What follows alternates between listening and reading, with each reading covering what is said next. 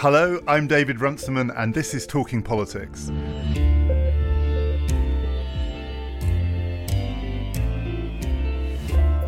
So, so Trump went big style on the woman who gained weight after she won Miss. Oh, yeah, okay, sorry, yeah, okay, sorry. okay, Anyway, sorry. sorry. I'm joined this week by some members of our regular panel Helen Thompson, Finbarr Livesey, Aaron Rapport, and Glen Rangwala.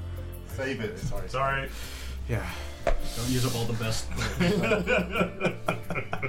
Once you say a line, it can't be used. No, you can. Should.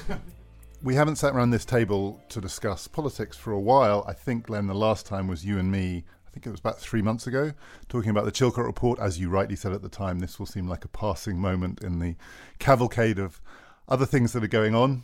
Three months is a long time. 24 hours these days is quite a long time in politics, and we're a little more than 24 hours after the first presidential debate. I stayed up to watch it in real time. I tried to, in fact, I did not look at Twitter, ignore any commentary that was going on around it. I tried to have the unvarnished experience of just watching it, which was quite hard work. 90 minutes is a long time in politics when you're watching those two take each other on. At the end, even before the end, maybe 20 minutes from the end, I was overwhelmed by the feeling that this was very bad for Donald Trump. And there were moments where you, you felt that this was going to be a car crash not long after it had finished, I started to doubt that. It didn't take long, and then I started to feel, really, what was so bad about that? I can't. In the moment, it was excruciating. I then turned the sound on to the commentary that was going on around it and found people saying exactly the same thing. The NBC seasoned analyst was saying, Well, to me, that looked terrible for Trump, but I don't trust my judgment anymore because I'm not sure what people are seeing when they see these things. If the old rules still apply, that was bad for Trump but I'm sure we'll be talking about this a lot on this podcast. Do the old rules still apply? Aaron, do the old rules still apply? And if so, which ones still apply to that debate? Well, the old rules, at least as far as I'm concerned, is that at this point in the campaign season, which, as we know, has been going on for approximately six years now, debates don't sway that many people. Most people have kind of baked in their preferences for either Clinton or Trump at this point. Now, as far as undecided voters were concerned, and you can question how scientific this is, but organizations like CNN, um, Frank Luntz, who's a Republican pollster, and others had focus groups of undecided voters watching the debates, and these focus groups tended on average to go about three to one towards Clinton in terms of saying who won the debate. That, of course, assumes that perceiving somebody won a debate affects your preferences for voting for them, which actually is a little bit of a stretch in logic. So, again, my normal inclination is to say that uh, this late in the game, debates shouldn't matter that much. I myself did not watch the entire debate. I said I'd rather be kicked in the head by a donkey or some sort of domesticated hooved mammal.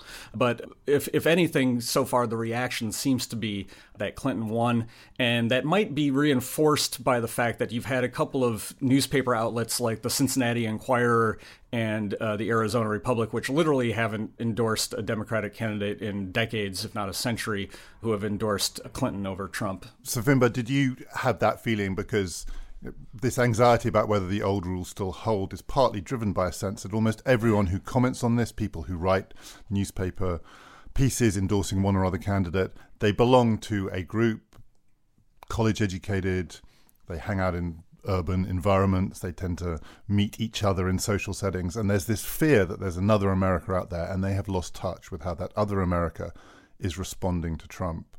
Is that fear real?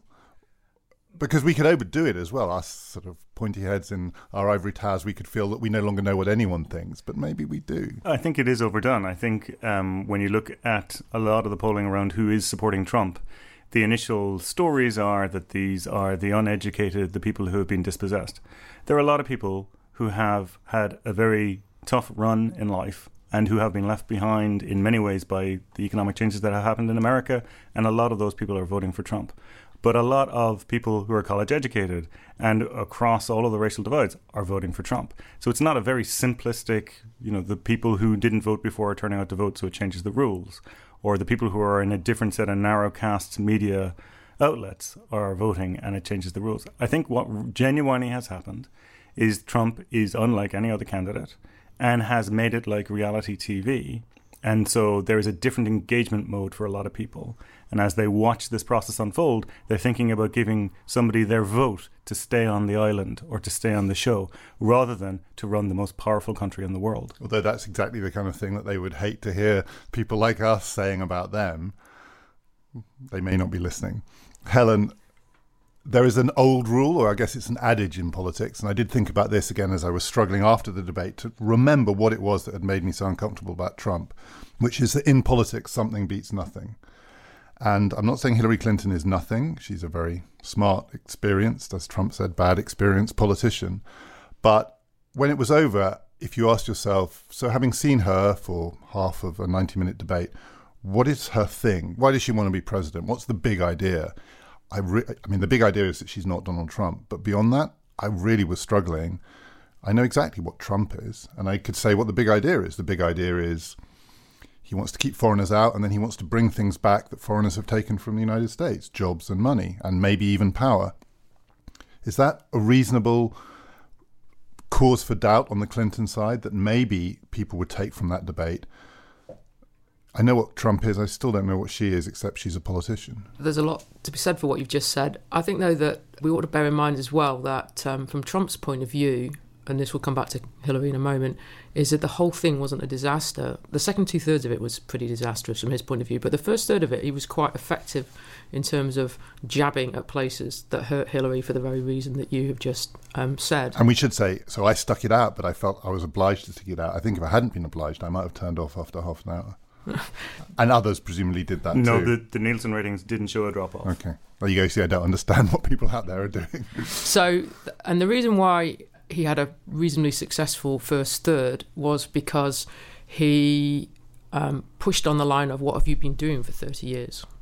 And that is a serious argument to put to Hillary Clinton. And, and also, she had a problem, even though he wasn't able to exploit it at all because he didn't take uh, the openings that were there from various mistakes I think that she made in the in the second two thirds of saying, if everything is as as you say it is, and you want to run essentially for Barack Obama's third term, though of course she's too egotistic to quite put it um, in those terms. How is it within the current political situation, the current economic situation, that you, Hillary Clinton, are going to be able to create millions of new jobs? And the question that comes back from that is, is well, if it's possible for Hillary Clinton to do this, why isn't it possible in the economic and political context of our times for Barack Obama to have done this? If there isn't supposed to be any significant discontinuity between Clinton and Obama, and I think that her weakness in this is is that a lot of what she says actually is accurate, but it sounds kind of fake. It sounds like it doesn't really connect to the reality of the times in which we live. Whereas a lot of what he says is inaccurate. In fact, some of it's downright lies. But actually, there are one or two moments where he catches something that is true about the times in which we live. And there was a throwaway line where he said, well, I suppose he didn't think if it was a throwaway line, but he kind of garbled it out about us living in a, a fat, ugly bubble, I think was the, the phrase that he used, and that the, that the Fed was propping the economy up, and as soon as there was a rise in interest rates, it was all going to come crashing down. That was more truthful about the economy than anything else that was said. But he can't turn it into a sustained critique because he doesn't have the self discipline in order to do it. But that is, I think, her weakness in the sense that she doesn't actually have anything that's meaningful to say about the particular problems that Americans are experiencing. It's, she comes over as explaining those problems in a rather abstract way. There was a good piece written about Trump, someone who went to hear him speak, and it said the way to think about Donald Trump is his supporters don't take him literally; they take him seriously. And I thought that was a yeah. kind of interesting, and it chimes with what you just said. So, Glen, you probably, I think this is an unusual response to the debate. You read the transcript rather than watching it. So we hear all the time social psychologists and political analysts always talk about how important it is not just to think about the words, but to think about how they come across, the body language, and so on. So you just had the words. How did they come across on the page? So what appeared to me was that both candidates were pulling their punches slightly when it came to the debate. And I wonder if that is because this is the first of three debates. They want to create a narrative for themselves between the three debates, whereby they bring up different things in, in the second and third debates, which, which go beyond, which get more aggressive, which are more confrontational than we heard in the first debate. And in that sense, uh, although undoubtedly I think it's right to say that Trump wasn't as quick on his feet as he could have been, I also wonder if he was saving some of his stronger accusations for the later ones. So he can be the comeback kid. Exactly. one thing that I was very struck by, and the bits that were excruciating, were when he kind of went down these sort of rabbit warrens of his mind on the birther question. When he started going on about Sidney Blumenthal, so there's a project in Cambridge studying conspiracy theories, and a couple of days ago I was talking to one of the researchers on that project and saying, you should write an article about Sidney Blumenthal because he's appearing around the fringes of this birther argument and he's got an interesting backstory. But we agreed it was a bit niche. But it wasn't too niche for Donald Trump, who devoted about four or five minutes to it. And it's that weird thing. It's not. He he kept bringing up the names of people that almost everyone watching wouldn't know who these people were. They were sort of inside politics names, but it's not inside Beltway stuff. It's kind of inside his head stuff. He's talking to himself or that's how it seemed seeing it in real time. Is that how it came across on the page? Certainly. I, there was that long section where he just kept referring to Sean Hannity at Fox News. He mentioned the name seven times in the space of about two minutes. Yeah. Um, and it, oh, Sean Hannity is a well known figure, but sure. it was yeah, seven times. but, it, but it was that sense to which he was just unable to move off that topic. He was, he was stuck on it and just wanted to keep saying it in the belief that that would convey the force of his conviction. And again, it's not the truth, it's the force of the expression. Uh, and there were moments because the, we'll come on to the moderator in a second, but Lester Holt, the moderator, didn't intervene a lot. And there were moments where you thought, if, so, if no one intervenes here, this could go on forever because he's swirling round and round and round.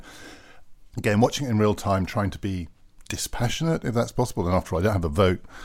But about two thirds of the way through, the other thing I was very struck by was I thought this looks very skewed in the way it's being moderated. This is very anti Trump. Um, it just did seem slanted in, in the way that the moderator questioned him, the things that he brought up that Trump had said in the past, even the sequencing of the questions. And I just got that impression without any prior judgment, not really knowing much about the moderator. And it does seem to have been picked up, Helen. Subsequently, it's become Trump's response to the debate. I thought the moderating was quite staggering. And I think that the birther question was a good example of that because of the fact that the Lester Holt is his name. He at the beginning he set out what the debate was going to be. Was how going to have these three sections, and there isn't any way in which you could see how birth the birth issue was going to fit into any of these sections, and yet it appeared there was no questioning from um, Lester Holt to Hillary about her emails. I think that it will feed Trump's you know narrative that the mainstream media is against him.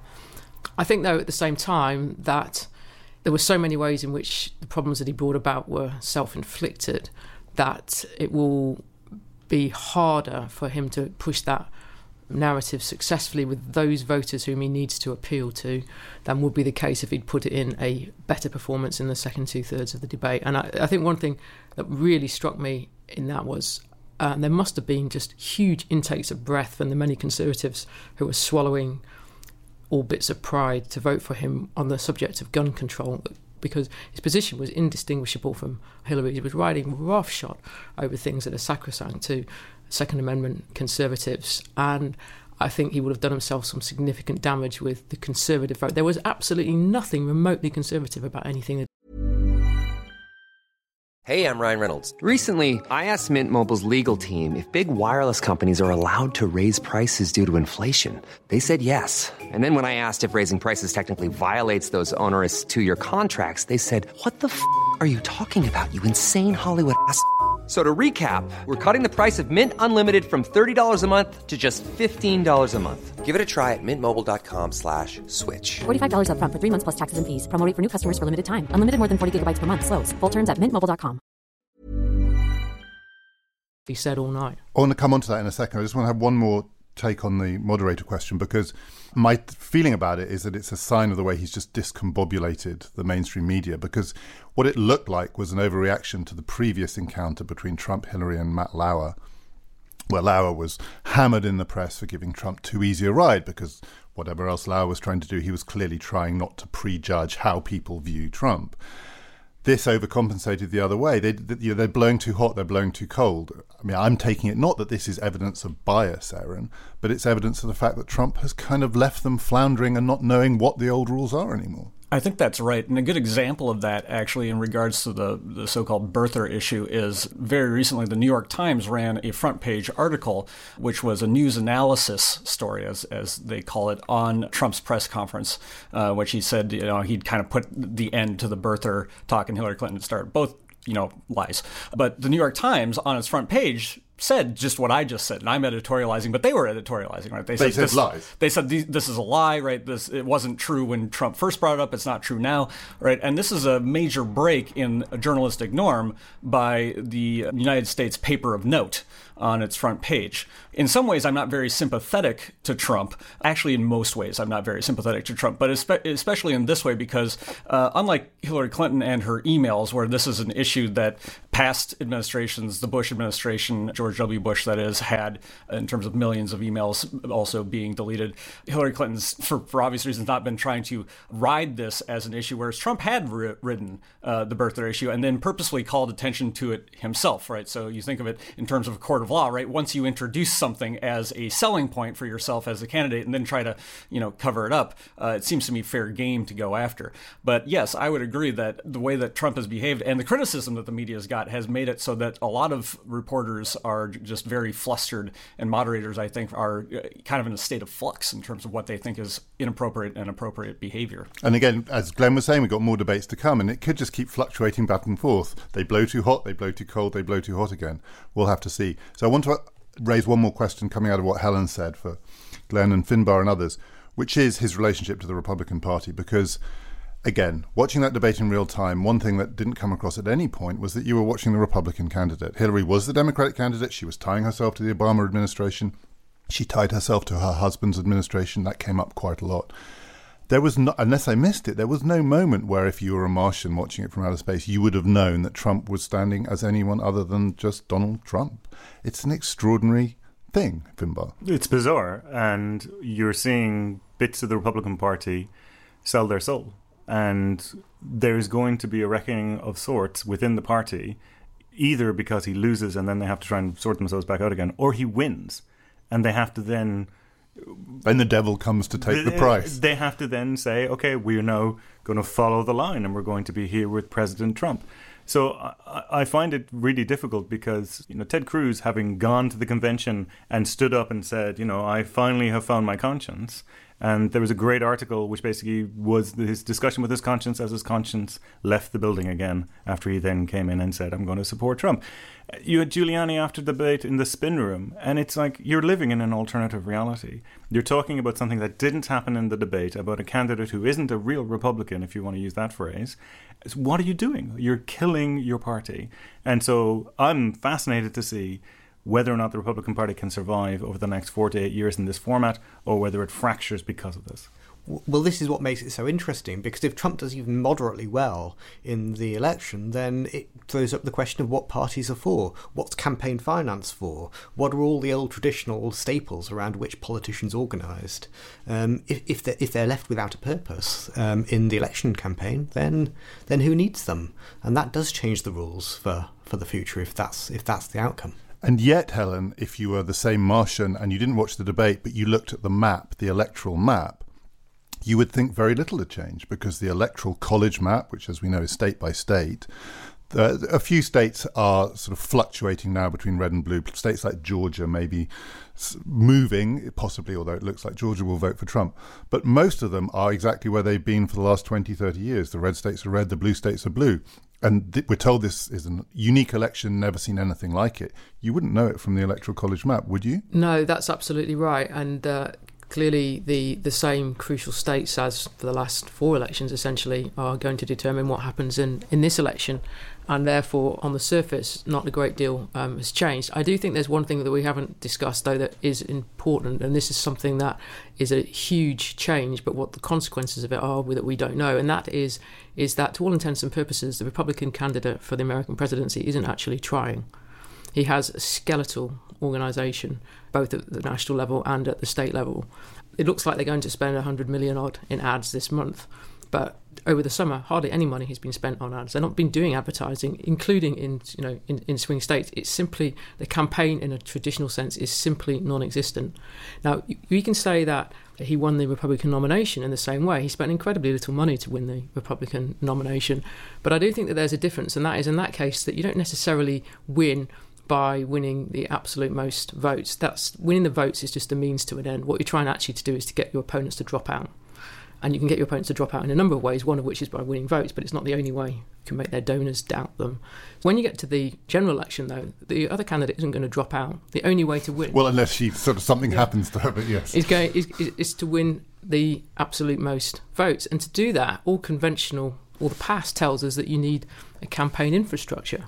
So it's really, I think, a big jump to get from he could not run a conventional campaign and have a campaign infrastructure to win the Republican nomination to you can do the same thing and win the presidency. If he can win the presidency this way, Then the old rules do not apply. then the really old rules do not apply. But we are not in that ball game yet because this is a really big question that nobody knows what the answer to is. But just, just just to bookend that, one of the reasons for Ted Cruz and Giuliani and all these other Republicans to do what they're doing is because they actually think he is going to win. One more thing about Trump, and then I want to move on briefly to talk about domestically the big story of the week, which is Jeremy Corbyn's re election as leader of the Labour Party. And I think the connection is this, which is Trump's relationship with the Republican Party is very weird and tangential and in some respects non existent.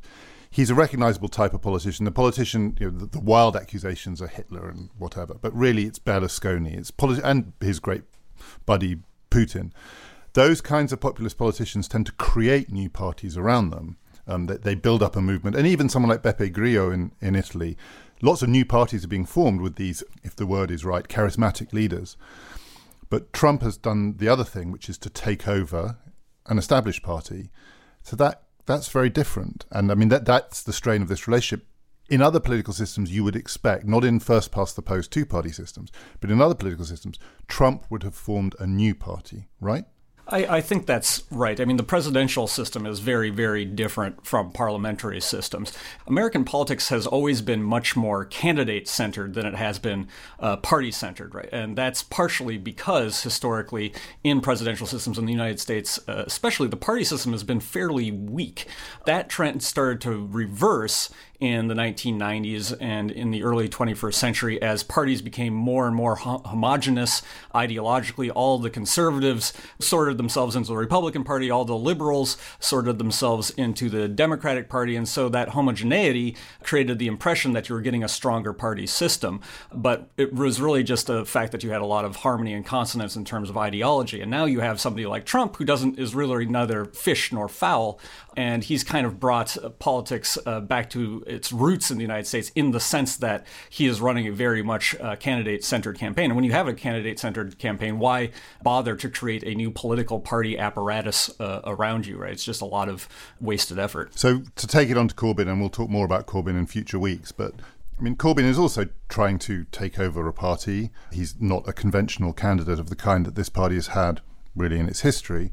But because we're a two party first past the post system, he has to take over an established party. If we're a proportional representation system, you can imagine Corbyn, Corbynites, Corbynism being a party that captures 15 20% of the vote and maybe forms part of a coalition government of the left.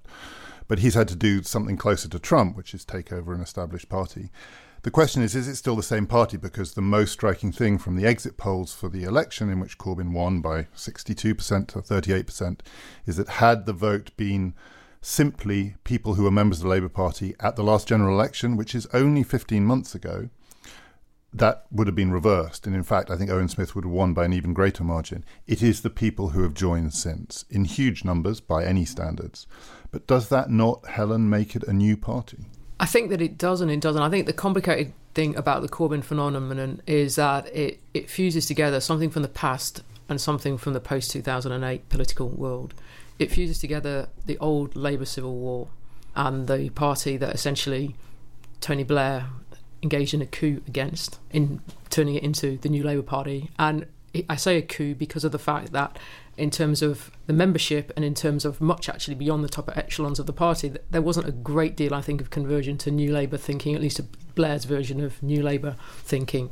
And one particular faction, the most unlikely faction in, in many ways of that old civil war, have ended up with the leadership of the Labour Party. At the same time, there has been a shift to the left and a shift towards activism, grassroots activism that's come out of what's happened in the post 2008 world, in some sense, the legacy of the Occupy movement. And these two things have been fused together. So, in, in that sense, it, it is a new party, but I think it has historical origins in the divisions of the Labour Party that go back to the the 1980s and the 1990s. One way it's not a new party is that the 1990s Labour, as it were, has nowhere to go. The MPs, the, the activists in that category, are not going to form a new party. They're not going to defect to the Liberal Dems. They're not going to drop out of politics, I think, in many cases, though some will. So, in that case, you have a situation where Corbyn will be, as it were, trapped within a set of political actors over whom he has no authority, little control, little means of exerting his authority, but who continue to confine him within the space of a set of debates, a set of structures, a set of policies in some cases, which is inherited from, from the past. Finbarr is sitting here shaking his head. what did what did you not like about that? Finbarr? Well, uh, the the image of Corbyn being trapped um, because he is the leader of the Labour Party, and he keeps using the word, and his supporters keep using the word mandate, which I detest because it's not a mandate in that sense. He has won the leadership election again, and now he is trying to find a way to make himself relevant in the way he wishes to be relevant. That is not. It's not clear that that actually means trying to become prime minister. It feels more that he wants to be a principal person, and there's been lots of conversation about the difference and the disjuncture between principle and power right now within the British system. Do you, as Corbyn, stick to your principles and never get into power? Or do you say, actually, the only way we do something interesting is by trying to actually win the election and become Prime Minister? And the last couple of days in the Labour conference, watching Tom Watson and others, there is an attempt to say we have unity, but there is no unity. Tom Watson has basically said, All hail the tale of the Blair Revolution we won't deny it, it's still here. And Owen Smith and others have said, but we're all in this together, let's have a hug. The Labour Party can't do this, and it's going to continue to have a massive fight over the next year, two years, three years. And if Theresa May calls an early election, which she says she isn't going to do, she could kill the Labour Party. So we have two parties which may be led by people who aren't really trying uh, certainly not trying to do the thing that parties exist to do, which is to win elections, and that is what they exist to do.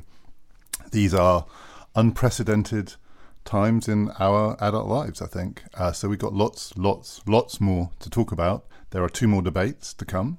Uh, I don't know if we're all going to stay up. no, we got some head shaking here, but we will try, or we may read the transcript. Uh, I thought that Jeremy Corbyn, if if we'd had this conversation after the EU referendum, I would have said that Corbyn would not be leader of the Labour Party now. I'm now pretty sure he's going to be leader of the Labour Party for a lot of time that we're going to be discussing on this podcast the state of British and democratic politics. So please join us again next week and in the weeks to come. If you enjoy this podcast, do subscribe. Please rate us on iTunes. Everyone says this at the end of podcasts now. It really makes a difference. We'd be very grateful. Thank you. Thank you for listening. My name is David Runciman, and this has been Talking Politics.